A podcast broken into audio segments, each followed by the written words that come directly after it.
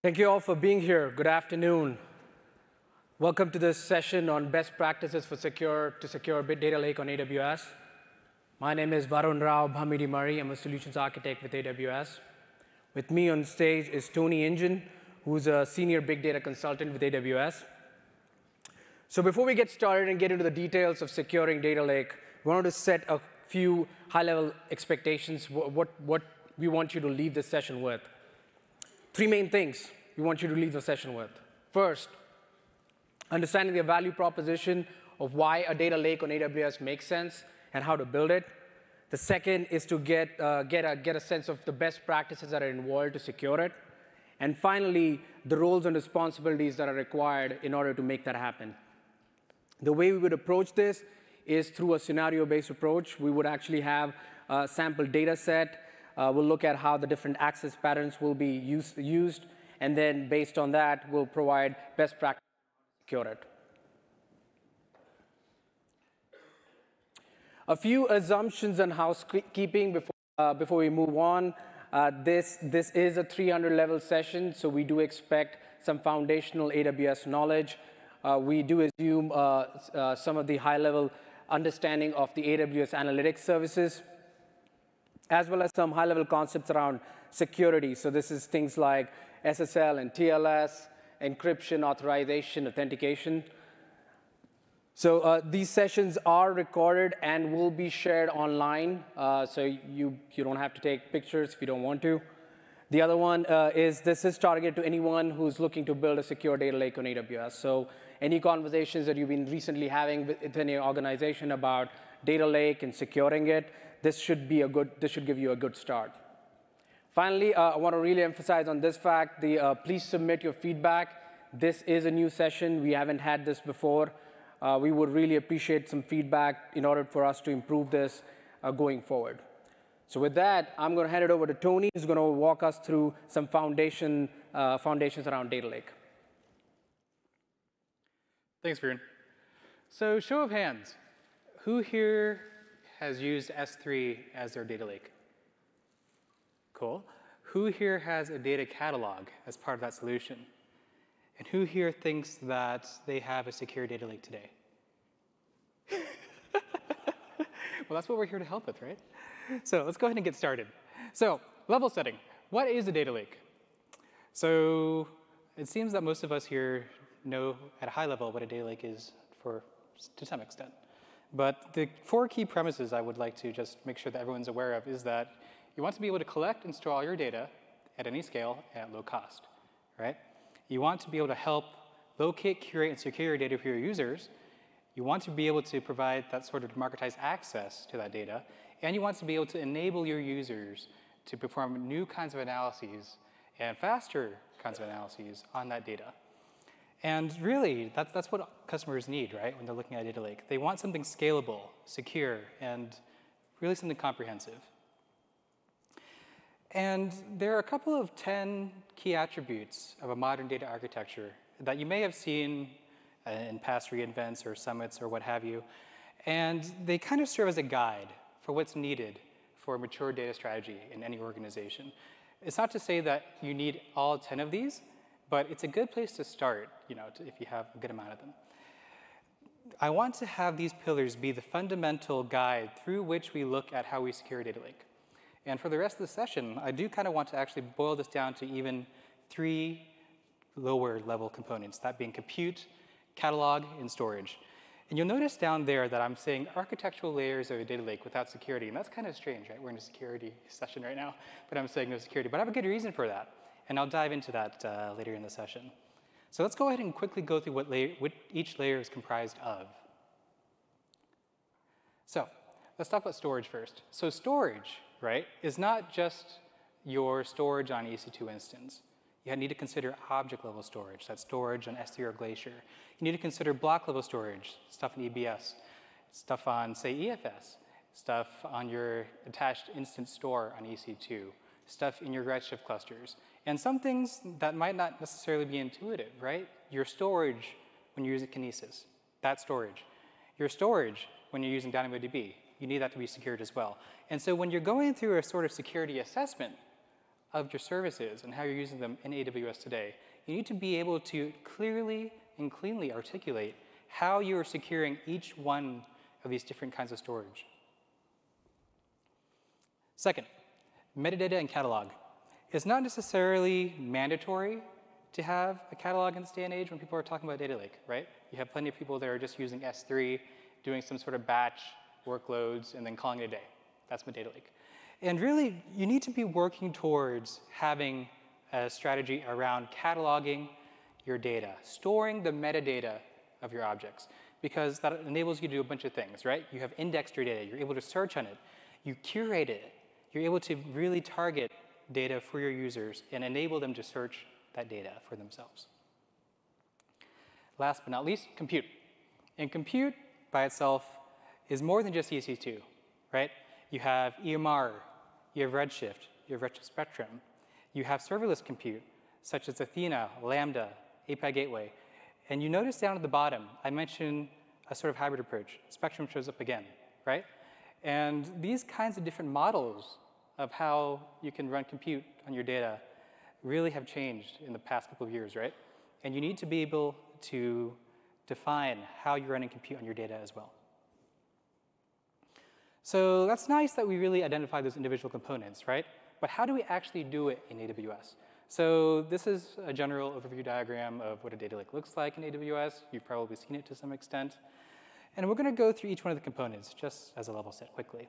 So ingest, you ingest through maybe a VPN connection, maybe through a direct connect, um, maybe a Snowball appliance or a Kinesis Firehose. Um, if anyone's been catching up with the updates and news recently, we just recently released a new, uh, new service called DataSync, making it a lot easier for you to sync your data from on-prem to S3. So give that a look. Um, another feature that we have is also secure FTP for S3. Um, that's also relatively new, so give that a look as well. Varun will go deeper into those. Um, processing, you can use EMR, you can use EC2, you can use um, all sorts of things uh, to process your data, right? And you want to massage it into a format that you later analyze. And you want to be able to choose the right tool for the job to process and analyze your data. And while this diagram kind of shows that flexibility, right? You can bring your own tool. You can kind of do all kinds of cool things with the data lake, the flexibility that it provides. It's really challenging to secure all these tools because it lets you choose the right tool for the job, but it makes it really challenging to have a single unified solution to secure all of it. For example, EMR is comprised of 20, more than 20 actually, open source applications from the big data ecosystem. And each one of those has its own special Snowflake way of securing itself, right? They try to standardize sometimes, maybe Kerberize your cluster, but for the most part, you have to consider each one of those tools in isolation. And remember the layers from before? Separating your data lake into those discrete layers makes it easier to tackle this challenge, right? It's still hard, don't get me wrong. But if you're able to kind of think of them in those kinds of separate layers, security is actually part of each layer. And so from storage to metadata to compute, you should be looking at each of those layers with security in mind. So let's go ahead and dive deep into what's required to actually secure those layers. So it really helps to first start off with the common challenges that many customers have. Raise your hands if you have any of these problems. I expect to see all hands up because this is a, this, these are very common problems across all enterprises. And you can kind of separate these challenges into data challenges and management challenges. And, and sort of splitting it this way can help frame the discussion. So, shared responsibility model. Again, show of hands, who's aware of it? And it's typically something that's very glossed upon, right? You, you look at a deck and it's like, oh, shared responsibility model, AWS is responsible for this chunk, customer's responsible for this chunk. Yay. Well, we need to go even deeper than that. The shared responsibility model with respect to AWS services is actually further broken down into three separate classes, in my mind anyway. Infrastructure services, managed services, and serverless services, where we consider the control plane and data plane as part of our evaluation. And from end to end, these kind of represent a spectrum of how each service can have a different balance of customer responsibility and AWS responsibility. So for example, EC2 and EBS, right? You, as the customer, are fully responsible for what happens within your EC2 instance and on your EBS volumes. The control plane is really fully separated from the data plane. In contrast, serverless services such as Athena or S3, the control plane and the data plane are unified. There's a single endpoint that you talk to, and you really only have, say, IAM policies that you have to worry about when you're securing it. Managed services such as EMR and Redshift kind of sit in the middle, right? We help you provision those instances, but they actually still exist as EC2 instances, right? In the EMR cluster, I mean, the EMR console, you have EC2 instances that show up. Redshift, you can choose EC2 instances. But the level at which you can control and secure these EC2 instances are different between the two, right? EMR, you have root level access to your instances. So you need to be able to uh, secure the local file system, for example. Whereas for Redshift, even though it's still an EC2 instance, you don't have that root level access, but you still need to consider auth and auth-z when you're looking at securing a Redshift cluster. Let's dig a, little bit even more deeper into the differences. So as you can see with serverless kinds of services, right, you have less to worry about. AWS takes care of a lot of the securing of it, and you have an IAM policy really at the end of the day to care and feed. And it's super important to understand where IAM is protecting you and where it's not, because that's what you are responsible for as a customer. And because IAM controls permissions at the API level, there are two very important implications. The first one is that IAM extends into these services like S3 and can be, control, can be used to control access to actions in S3 and even individual S3 objects. And that's because S3 is a fully managed service that's only exposed via API. And that's in contrast to EMR and Redshift, where IAM only controls the outside of the cluster, right? You, you can control what the cluster uh, talks to to some extent. You can control the creation, the modification, the termination. But within the EMR cluster itself, uh, a user can do whatever they want, right? If they logged in as root, they have full control over that system. If, for example, you have a user that logs into an EMR cluster that has very permissive IAM policies attached to it, you've really just had a bad day. And it's, it's actually happened. and, and it's something to consider. It really is. So keep that in mind. Whenever you're evaluating services, think about the shared responsibility model, because that really does help frame security evaluations. So we've really mapped out how challenging it can be, right? So let's go ahead and start with some best practices and go over how you can secure the cloud. So we provide um, a bunch of services and a bunch of features to help you secure the cloud, right? I'm sure most of you are aware at least to some extent, uh, the breadth at which we, we help the customer do so. Um, let's go ahead and focus on S3, right? And, and this is just one example. We really want to help remove that undifferentiated heavy lifting of securing your resources so that you can focus on your core competencies, right? So S3. S3 gives control at the object level, right, rather than the bucket level. It allows you to apply access controls. It allows you to do logging.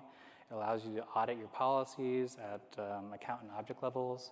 Uh, it supports three different kinds of encryption. Um, you can do KMS, server-side, client-side. Um, you get uh, data encrypted in transit. Um, you can use separate accounts for, say, cross-region replication so that you limit your blast radius if there's um, insider threat, things like that. Um, there's also cross compatibility between services. So for example, Amazon Macie, uh, it's an AI-powered uh, security service. Who's used it? I really encourage that people actually take a look at Macie if you can, um, because it really helps your security teams monitor, detect, and alert on anomalies within S3. And one example of how the cloud model has really kind of changed how people look at securing their resources, especially big data and data lake resources, is how you look at ownership, right? Uh, historically, on-prem systems, you have um, the notion of being multi-tenant is basically a given, right? You're, you are sharing with somebody. It's very rare that you get a cluster all to yourself. And you have multiple users, you have multiple groups that all have their own groups within AD, and they all need to kind of play happily together. Um, in contrast, if your business can allow for it, you want to be able to actually look at taking advantage of the unique proposition that the cloud gives, letting you spin up an 100 node EMR cluster with a click of a button and giving that cluster to a single user or a single team. By having access control be at this sort of coarse grain level, you can control things with IAM. And you can also reduce the, uh, the attack surface or the surface area at which you're at risk of a credential being lost because it's only allocated to one user or a group. If you have your resources dedicated to teams or groups or users, you can govern access much easier. Remember, you should also encrypt everything. The intersection of your key management strategy and your encryption point is your S3 encryption mode.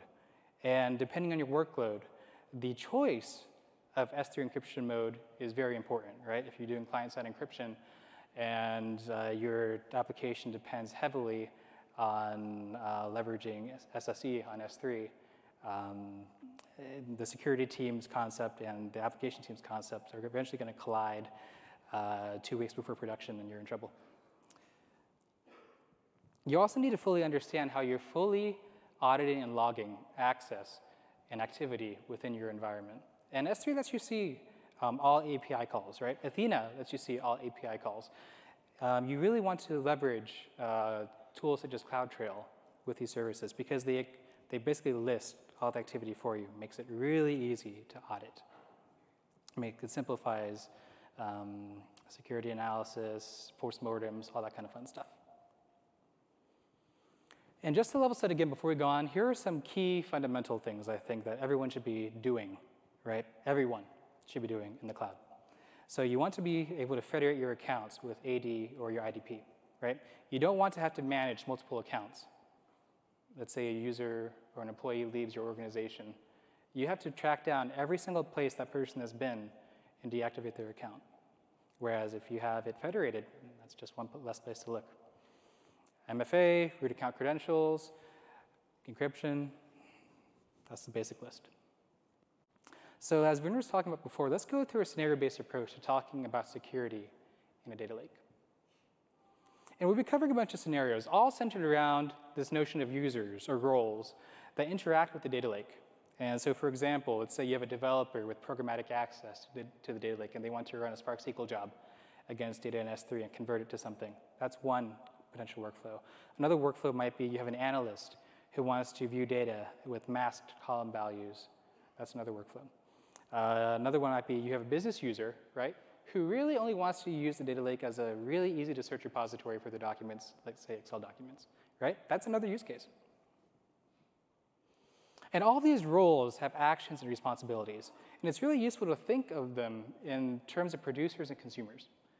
There's a clear source of data, and there's a clear consumer of data. And you can separate rights and responsibilities based on whether or not they are producing or consuming a particular data set.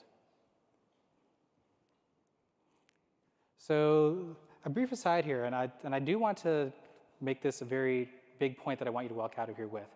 The data catalog is extremely important. Through 2018, 80% of data lakes will not include effective metadata management capabilities, make them inefficient. I saw probably about less than 20% of hands go up when I, when I asked about the catalog. So pretty accurate. And with the purpose and importance of catalog kind of established, let's go through the first scenario where a data lake owner, or that is a data owner wants to um, onboard a new data set, right? They have a new data set and they have to talk to a developer or data engineer to create that data set definition, right? To make, to give it a schema or something to that effect. And then you need to talk to some data engineer to actually have it be loaded or staged as raw data inside of your environment. And then you have a data curator or some other person operating in a similar role, registering that raw data, let's say in S3, against that data set definition that was established, right? It's, I mean, this kind of is intuitive, but at the same time, you'd be surprised how often a security assessment will go through and they forget that the developer actually has rights to see every single S3 object. Whoops, they weren't supposed to. But because they're an ETL developer, they, they like that freedom, they like being able to touch everything, but that actually exposes a huge risk for that data. Let's say that workflow has successfully completed. Another workflow is to be able to take place where you want to be able to search for that data in the catalog and access it. And there are discrete actions for each of these, right, per role. It's not to say that this needs to be a really slow manual process, right? All this can be automated to some effect. But the important thing that I want to take away from this is that you want to be able to understand the multiple roles that are involved for a particular workflow, right? Because it helps you kind of identify what you need to secure. So let me go ahead and pass it over to Varun to go through uh, some security um, workflows.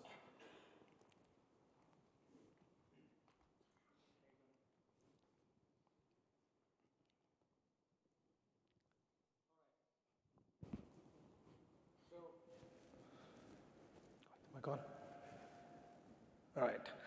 Thank you, Tony. So uh, as Tony just mentioned, the different roles uh, that, that the organization might, might need to have in order to have a secure data foundation, uh, we'll look at the first, uh, first role that comes into mind, which is called the security administrator, uh, and look at some of the tasks that, that he, he, has, he or she has to go through in order to actually secure uh, the data lake implementation.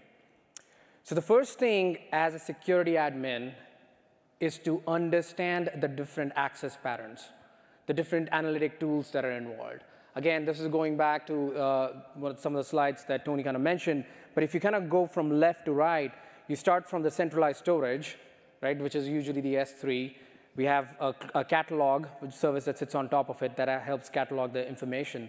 And then in the middle is the different processing engines. So this includes things like Athena, EMR, uh, Amazon Redshift, and Amazon Redshift Spectrum. And from the access perspective, there are tools like Amazon SageMaker, which helps you build machine learning models, deploy, train, and, uh, and, and build machine learning models, and also web-based notebooks like Zeppelin and Jupyter. And also, uh, also things like JDBC endpoints to access and connect to uh, services like Presto that's running on EMR or Redshift or Redshift Spectrum. So really at a, at a, at a broad level, if you look on the right, uh, the three types of access patterns can be uh, categorized as programmatic access, a SQL-based access, or an API-based. So when I, may, when I say programmatic access, it could include things like PySpark or a Scala-based access. Uh, others, SQL-based access can be things like Hive, Presto, and Spark SQL. This is usually the most standard way of accessing the data. And finally, the API-based. An example of that is, uh, is Amazon Athena. It helps you uh, make an API call, submit your query, and actually get streaming results back. So really, uh, as, as, a, as a security admin, it's very important to understand those security patterns across, across the organization.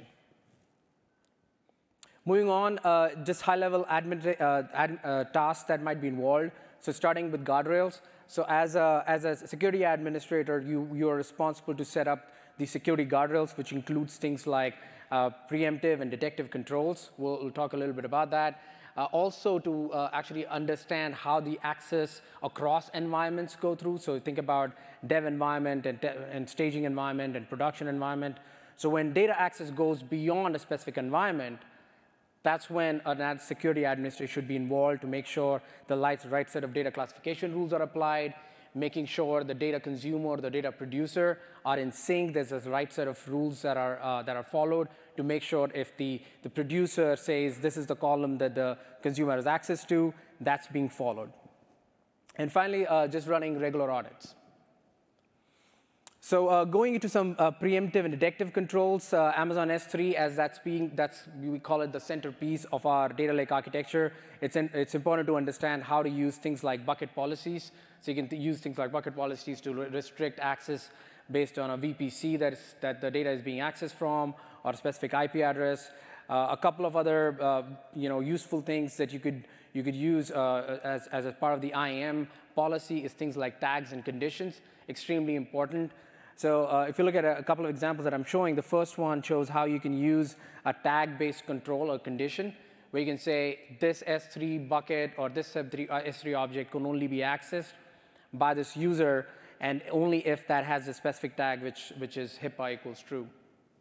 The second one is actually using what's called user agent. So think about uh, an example where you would you want to access, you want to only enable Redshift Spectrum access to this S3 bucket and not any outside access. So you don't want users to directly access the S3 bucket or through other ways. Only way to access is through Spectrum. So you could do that through, through this conditional statement. A few other things are pretty uh, standard, things like enabling encryption, enabling versioning, and MFA delete, uh, backups across regions, a couple of uh, new things that were launched recently. Back in July, we launched this, uh, this feature called IAM Permission Boundaries, which lets you control what the user has access to. So think about this as uh, an S3 star that is given to a user, but the boundary actually uh, locks it down so that it cannot do things like deleting a bucket or maybe updating a bucket policy. So it kind of overrides whatever the explicit uh, IAM policy that's been applied to the user. Finally, the last one, uh, recent, uh, recent announcement came out back, in, uh, back, in, back on 15th, 15th of November, this idea of using uh, access setting, a public access setting. So think about this as a way to restrict public access at a bucket level or an account level without having, uh, and, and that can override any other bucket policy. So uh, it's something that, that's available now. If you go to uh, the S3 console, you'll be able to actually see this and apply this uh, public access setting. Okay, moving on to detective controls, uh, which touched upon a little bit. So starting from AWS config, uh, it, is, it is a way to track resources and inventory changes. It helps you look at things like, you know, I'm, I'm kind of showing a few of these examples, a few of the config rules, things like public read, public write, or SSL only requests. So you can enable these, these config rules that will automatically check and, and, and notify you when there is a variation. If somebody changes the, S, the SSL request only parameter in the bucket policy, or if it's somebody makes it a public read or public write, you'll get notified on that, and you can take corrective action. CloudTrail, uh, again, you know, very important. CloudTrail also has this idea of data events and management events. So data events are events, things like S3 access, or somebody's making a get call or a put call. Uh, all those requests get access, uh, get logged through, uh, through data events. A couple of services that are currently supported is S3 and Lambda. Uh, and, and, and what's nice about this is if you, uh, EM, if you Kerberize your EMR cluster to, do a, to, a cluster, to, a, to enable a cluster level authentication, the information, the AD level information of the user is actually passed down directly to the CloudTrail data events. Couple of the services uh, we just touched upon, uh, Amazon, Amazon GuardDuty helps you, uh, help, help, it's a managed threat detection as a service. It can look at things like CloudTrail and VPC flow logs, DNS logs, and uh, do things like anomaly detection. Very important, uh, very useful service, something that, that as a security administrator should be looking at. So these are all, you know, the idea here is to kind of give you all these options and, and tools in your toolbox to understand which one makes sense. And then uh, last one is Amazon Macie, which helps you classify data. So it can look at a, a S3 bucket, identify if the data has PII level information, and then have a dashboard and, and, and notify based on how the data is being accessed. Okay, uh, moving on, uh, encryption in motion or, or encrypt data in transit. So this is an important feature as well. So as as a security administrator, the fact that there are all these different data flow, the network flows of your data, uh, all these different data access patterns, you have to kind of understand what network flow is my request going through. So an example, you know, if you, if you look at an example like S3 and EMR, so data, data, the requests going back between S3 and EMR are secure by default. But if a request comes from uh, a client connecting directly to Redshift, it is not secure by default.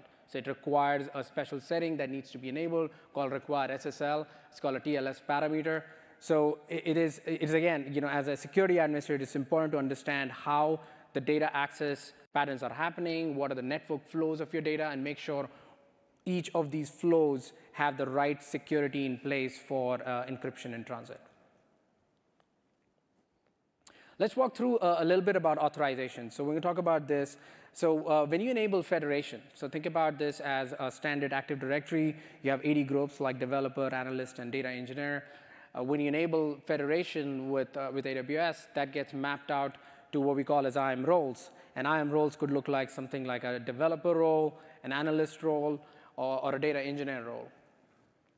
Once that gets mapped out, those roles needs to be pushed down to individual services in order to, to kind of do the authorization. So example here is that IAM role called developer role needs to be mapped to uh, a DB group. So if you think about from a standard relational database, things like grants that actually control who has access to what, that, that uh, with, when you enable federation at the Redshift level, that role can be mapped to a DB group, and then you can control uh, access at that level. At the, uh, at the EMR level, a couple of options, a couple of things that you have to do uh, based, on, uh, based on storage-based security. or service-based. so service authorization and storage authorization. So EMR security configuration can be used in order to do that. So think about this as access directly to S3 from, from an EMR cluster. By default, that access happens through a role that the, e, the EC2 instance has. But if you want to change that and make sure that it actually is a role of the user that it that is mapped to, you would actually enable that through security configuration. I'm going to show you an example of that. And then the next, uh, an Apache Ranger is one of the other services that you can use uh, that, that can do the service level authorization. So you can think about a Hive and uh, Hive and HBase and uh, some of the other services that can be authorized to that. And finally, data catalog, right? This is the glue catalog. Uh, how many of you have actually tried out resource-based policies on glue catalog? Okay, just a few of few you. So uh, again, an important feature. This is something that was released recently. Now what it does is if you think about the, the, the, the contrast between identity-based policies and resource-based policies, an identity-based policy is something that gets assigned to an IAM user or a role or a group. Resource-based policy goes the, up, the opposite. So you actually assign it at a resource level. So uh, some of the services that support, that support currently are things like SQS, SNS, and S3. Uh, Glue Catalog also supports that. So what you could do is you could go to the Glue Catalog, pick up a table, and then say this table has read access for this specific role. So this uh, kind of simplifies the whole authorization model, especially when it comes to, uh, comes to catalog. Okay? Quickly mapping this. So now if you, uh, you know, from a traditional way of how you actually do uh, ACLs on a, on a database level, so this, you know, what you would use uh, is called database grants. a standard grant would look something like that. So uh, on the left, we have a table called user table. We have an AD group called developer, and we use something like a grant group developer, select access to this specific table. Pretty straightforward, right? Now that needs, in case of glue catalog, because now we, don't, we have a separation of storage, compute, and catalog, this kind of control can now be inserted directly to the catalog level. And the way you would do that is something like this. So you have an action called uh, glue, uh, glue get table or get partition. The principal here, if you note, is basically the role, the same role that the AD group is mapped to as, to, as, uh, as soon as we do the federation. And then the resource happens to be the table that you want to lock down this control to. So, so as, as a security administrator, it's important to understand how this mapping works because it changes, the, the, uh, changes this, this whole idea of doing ACLs at a database level that you're used to on-prem with traditional relational databases to how you would do that with all this separate compute storage and, and, and metadata catalog. Okay, moving on to the storage. So S3 is not a POSIX compliance file system, so it doesn't follow the same semantics. So if you have to do like a standard ACL, like read, write, execute, how would you do that? So this gets mapped again to uh, things like bucket policies. So you know what you see on the left is a standard S3 bucket path. We have an AD group called developer. We want to give him list and uh, list and get get object access. So we have effect allow action uh, list bucket and get object, and the principal being the same IAM role that the AD group is mapped to, and the resource being the uh, the path of the S3 uh, S3 bucket. Okay. So that's all good. So we got, the, got a good sense of the foundational stuff that a security admin has to understand. Now let's go through what we call a scenario-based uh, settings to understand what are the data flows and, and try to see how we have to secure this. Uh, let's take a quick example of a, a, retail company that has sales, product, and customer. Standard setting, uh, the, uh, there, there are sales broken by SKU and customer ID. Uh, the, the SKU is mapped to a product table. The product has SKUs and and product category, and, and as well as a manufacturer, and a customer which, uh, which has some PI level information like age, gender, and location. So uh, some, some uh, basic insights that you want to gather from this. Start with that, right? So as a business user, let's say a user who's external to the customer or external to the, uh, to the, to the company, and as a manufacturer, I would want to know what are my sales by a product category. What are my sales by a location? Give me a forecast of what the sales would look like. Now, what's important to understand here is as a business user, I should not be allowed to see data that is outside of my manufacturer, right? Uh, again, this should be seamless so that when he or she accesses, accesses a report, the data is already filtered and presented to him. Second one is analyst. An employee of the company belongs to a specific product line or business unit. Uh, they are doing similar kind of analysis. They're kind of doing the sales by the product category. But in this case, there is no filtering required at a manufacturer level, right? So this is saying, give me all the sales by a specific product, product category. Example could be things like electronics. And the last one is data scientists who are running forecast models and figuring out what the sales would look like based on a specific age group, location, or year. So standard uh, set of questions you might ask from this, uh, from, this, from this table structure. So uh, if we have to onboard this, so thinking about kind of going back to that workflow we just discussed, so analysts uh, or a business user asking this question, get me the sales by a product category. Now this doesn't currently exist in the data catalog, it's a new data source. We don't have this information. How do I go about doing this? Set up a data pipeline. The data pipeline would involve things, services like EMR and S3. Once the data is, is uh, scheduled and you have the data kind of flowing into the storage in S3, the curator, a data curator comes in and basically starts saying, okay, now I'm going to register to a catalog and make sure that it's available for other users to start searching for this information and then start subscribing for it. So it's very important. So if you look on the top, it's the store, discover, subscribe, deliver, and analyze. So this idea that you're storing it, you're making it discoverable, you're having you, you're giving this option of people to kind of search for it and subscribe. And as soon as you subscribe, the data gets delivered to them or to, to them the, the, the format that they, they require that in. Finally, the security administrator uh, goes back and kind of sets up the right set of policies, uh, again, using standard IAM controls to actually control who has access to uh, that data catalog. And then, and then the analyst gets access to it and starts building reports using services like Athena and QuickSight. So um, if we break down this to the, the tasks that might be involved, uh, starting with the curator, this uh, initially sets up a staging environment. So think about a staging environment, a staging catalog environment which is mapped to a staging location as well in S3, and then enable that and give that access to the data engineer to start, start pushing data into it. And then the security administrator who's, uh, who's involved in kind of uh, enabling the access for it. Uh, one thing that you point the, the, the, the second bullet there about the, uh, the, the setup at the role level security. So this is where you want to filter the data at the manufacturer level for the business user. So this is what it would look like. So think about it uh, uh, as an access pattern. So what you see on the left is a curator sets up a staging environment, a staging environment within the Glue catalog, a staging environment within the S3 bucket, and then using an IAM, uh, IAM uh, policy, again the resource-based policy we just talked about. Both S3 and Glue catalog support the resource-based policy. And using that, you could use a cross-account trust. So again, very important to understand here. What we are seeing on the left side is, an, is a separate account from the account that the data engineer is accessing from.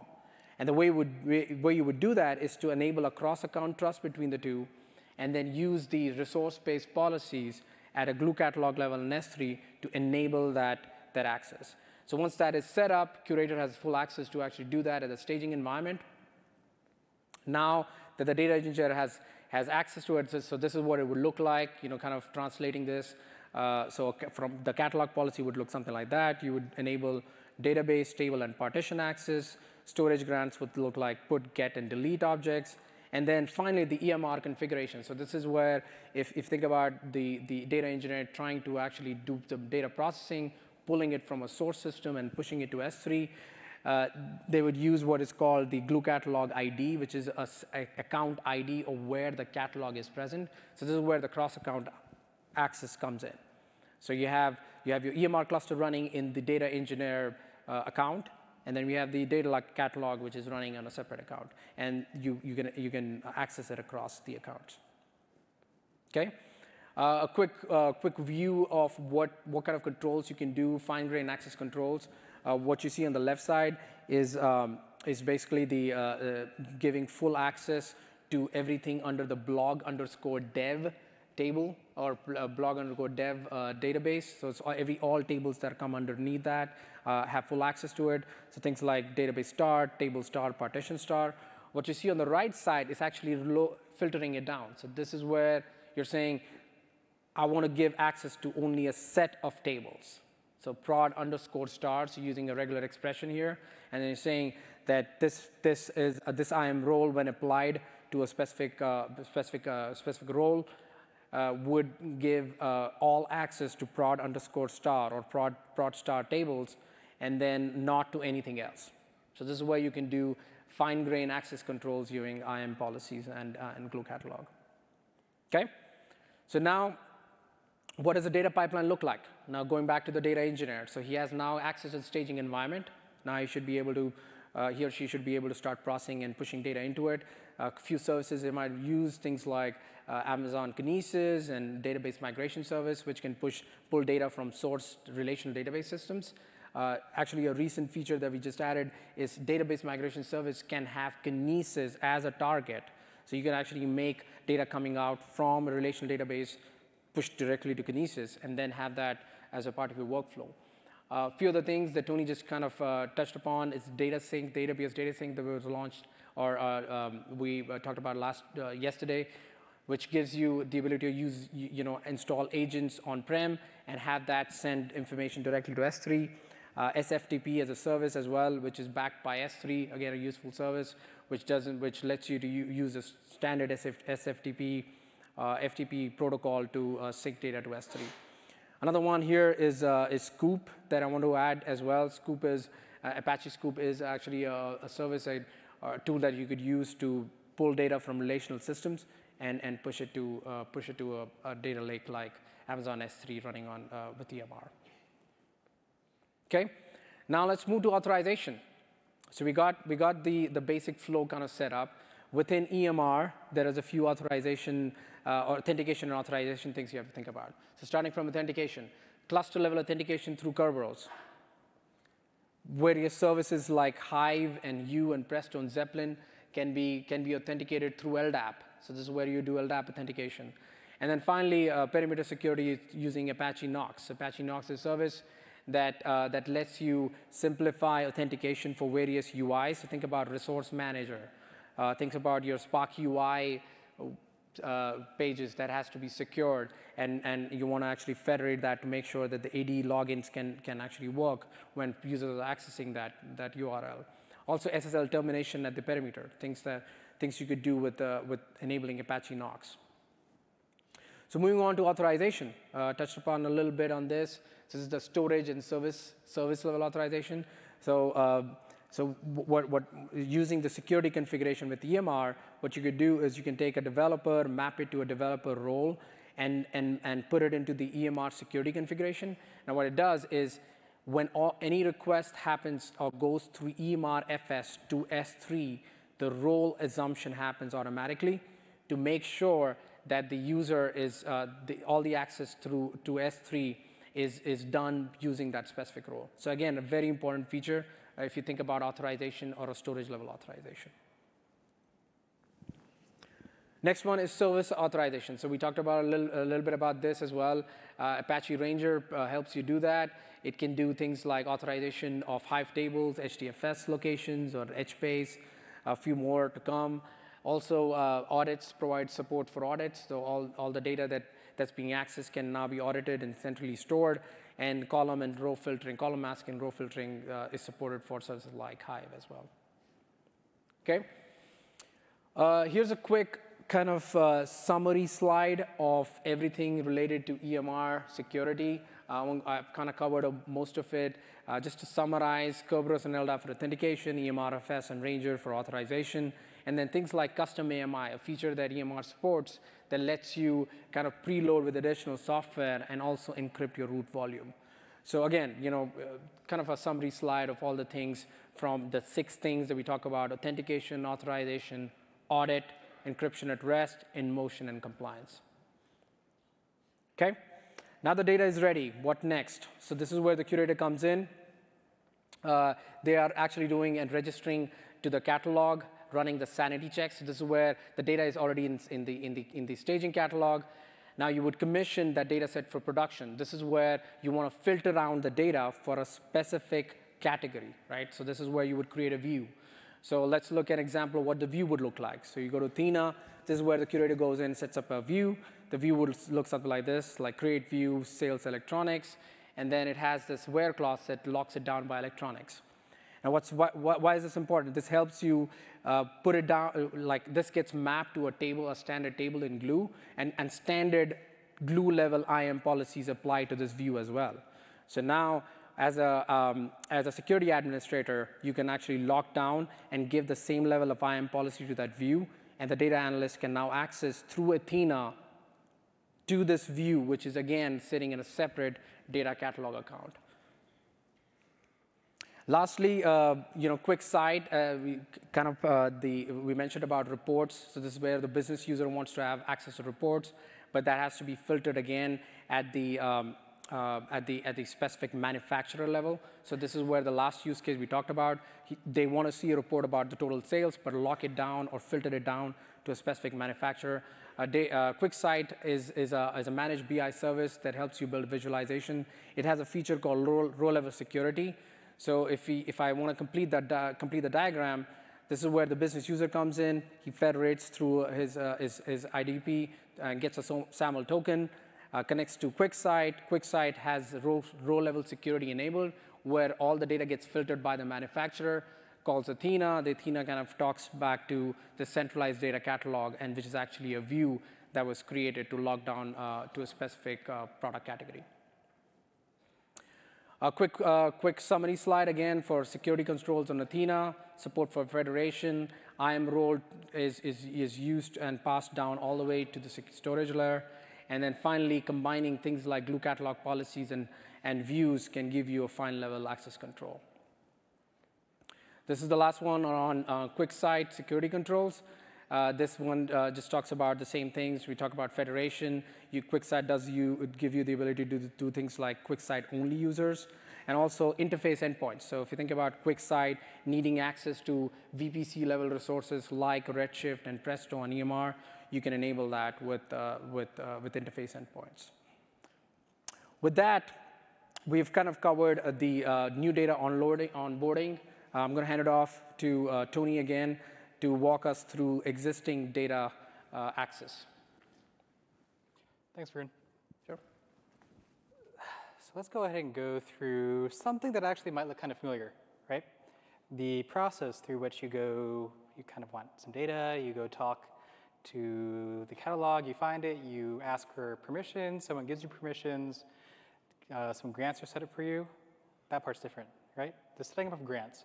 So this one I kind of want to focus on Redshift, right? Which is different, if you recall, from just simple IAM policies. And we touched upon this a little bit, where um, Redshift is not a serverless service like Athena, and so you need to consider auth and auth Z as well. And we talked about federation before, and we want to hit it again because it's actually really, really powerful. You'll note that the analyst in this flow doesn't actually need a username or password local to Redshift. They're able to auth through their IDP, right, using their same credentials they use for Corp. And let's, let's just quickly go through it, right? The analyst asks for a SAML token from their IDP. They throw that token over to IAM. IAM gives them an STS, um, uh, STS token. They use that STS token to then talk to Redshift to get temporary credentials to log in. And it's really powerful how you can map access in this way to groups within AD, because that's really where you want to be able to really be able to turn on and turn off access uh, on a group level basis to your users, to data. Let's go ahead and look, take a look at how it actually flows up as well, right, when it's going through Spectrum, right? That was just Redshift, but let's talk about the actual Spectrum access. So if, if no one's familiar with Spectrum, I'll go through it quickly. It's Spectrum is basically a hybrid approach to allowing Redshift to process data both locally as well as data on S3. And because we are processing data on S3, there are certain considerations, right? We need to look at IAM policies again. We need to think about Glue because Spectrum uses the Glue catalog as a basis for table registration. So eh, you have to think of all these different components, right? So make sure you map them out when you're doing these assessments. And it's really important to get this right, right? Federation, being able to do group level management in AD. Because if you make it really clunky and make it really difficult for users to be added or removed from groups, no one's going to want to use your data lake. It's going to be too painful to use. And people are going to start doing shadow IT, and it's going to be siloed data sets all over again. So make sure that you do it right. Make sure you make sure that you make it secure, of course, but at the same time accessible for your users. And this is what you can do to set it up. Right? Varun kind of touched upon this before, but in general, all you have to do is set up a group um, in Redshift, and you map it to um, a policy uh, within IAM, and then you configure SAML assertions for your IDP to map to it. Last but not least, I do want to talk about audit logging in Redshift as well, right? That's one important thing that has come up a lot these days, where um, customers really want to be able to audit who touched their data. Um, I want to figure out exactly why a select star was run on my data warehouse, because there's really no call for that, right? Um, that typically points at some sort of data exfiltration. And quickly, here's um, the same sort of best practices list, right? Of the key core things you should be doing to secure Redshift uh, presence. So federation, um, restricting access by IAM policy, using resource tags, using logging with CloudTrail and using your S3 access logs, uh, making sure that you have SSL set up with your communications for cluster communication. And last but not least, here's the last workflow. It's one around data science, where a predictive model needs to be built by a data scientist. And you'll notice that the flow is, again, very similar to the last workflow, right? You're touching data catalog, you're, you're talking to S3, and remember, this pattern is something that's pretty much universal, right, for a data lake implementation. And so securing that catalog, securing that object store is paramount. And then you pull the data after you've been authorized into a notebook, you develop and train the models, and then you deploy and test that model. And one really cool thing in, um, with SageMaker is that you can actually have it integrate with uh, Hadoop clusters like EMR. And so typically in um, a machine learning workflow, you have a, um, a, prepare phase followed by a training phase and then a host phase, right? And it's not enough again, just to secure the interface through which the data scientist is working, right? The data scientist in this workflow is actually talking to EMR. And so you need to make sure that, first of all, the, the um, data scientist doesn't decide to SSH into the EMR cluster, which might have elevated rights and do some nasty things, right? So you need to figure out exactly what access the data scientist has for SageMaker as well as an EMR, and um, making sure that everything is pretty much kosher there.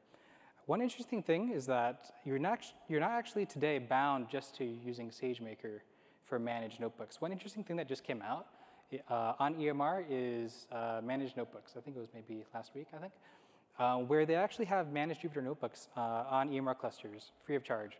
So if you're interested, um, that's one way that you can kind of keep your attack surface smaller while still giving your users the ability to use um, notebooks, Jupyter notebooks. And here's another quick slide on SageMaker security best practices. It's fairly light, um, partially because it's a managed service, uh, managed service, but also because um, it's pretty much the same story over and over, right? You want to encrypt, you want to restrict access via IAM, you want to audit, things like that. So to kind of cap it all off, I do want to talk about how Amazon.com actually uses a data lake. And the consumer business continues to grow, right? And the volume of data grows correspondingly. And last year, I think, um, during re:Invent actually, uh, Amazon.com actually came up on stage and talked about how they built their data lake um, on AWS. And quick view here, um, the challenge for them was really to load 500K transactions a day and serve maybe more than 300K queries and extracts each day from their various business units, right? Amazon.com, Amazon Prime, Music, Alexa, Twitch, um, all those different sort of um, business units. And this flow that you see here looks very, very similar to the workflows that we showed you, right? Because it really is something that is very effective when it's implemented correctly. They have DynamoDB capturing all the transactions. Everything is fed into a central data lake on S3. Glue is used to catalog the data, and they have two different kinds of workflows, right? They have Redshift for their SQL-based queries, and they have EMR for their more in-depth analytics, machine learning, big data processing, that kind of thing. And the core goal that they wanted out of their data lake was to be able to ease experimentation, to speed up the rate at which they get insights from data. And um, they've been having great success with the solution. So if you are interested in this, right, in the interest of time, I'm not going to go too much deeper into it, but um, there was a session last year at reInvent.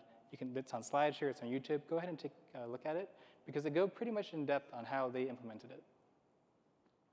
So, in summary, right, things that we want you to take away from this entire conversation. First, figure out your access, right? You want to limit the amount of places that you need to keep track of users and change their access rights. Um, you want to be able to know clearly what the roles and responsibilities are for every single role that you have in your organization Set up a matrix around this. You want to leverage that centralized data catalog, right? You want to be able to search on metadata and control based on that metadata as well. You want to use the, both the preemptive and detective controls that Varun was talking about. You want to perform regular audits of your security posture on your data lake. You want to secure those three core layers, storage, catalog, and processing. And you really want to incentivize your teams to actually use the catalog, right? You don't want them to go back to shadow IT. You don't want them to go back to data silos.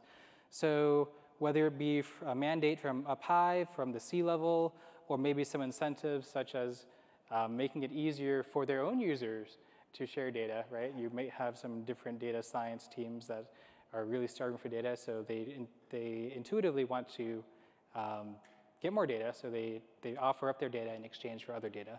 You kind of want to incentivize some sort of flow with which teams are actually putting their data sets into the catalog. And this goes back to the point I made earlier, where you want to be able to streamline that process between producers and consumers, right? And that includes access to data sets that are produced and consumed. Uh, if it's way too painful for me to get access to a data set via the data lake, I'm not going to use it, right? Unless I really have to. So you want to streamline that process because in the absence of roadblocks, people behave in, in a secure environment, right? It's when things are painful that they start doing workarounds. They start leveraging EMR clusters that are overly permissive to access data sets in S3. And that's where you run into trouble. So thank you. And please, please, please complete the session survey in the mobile app. It really helps us get feedback to improve the sessions in the future. Thanks.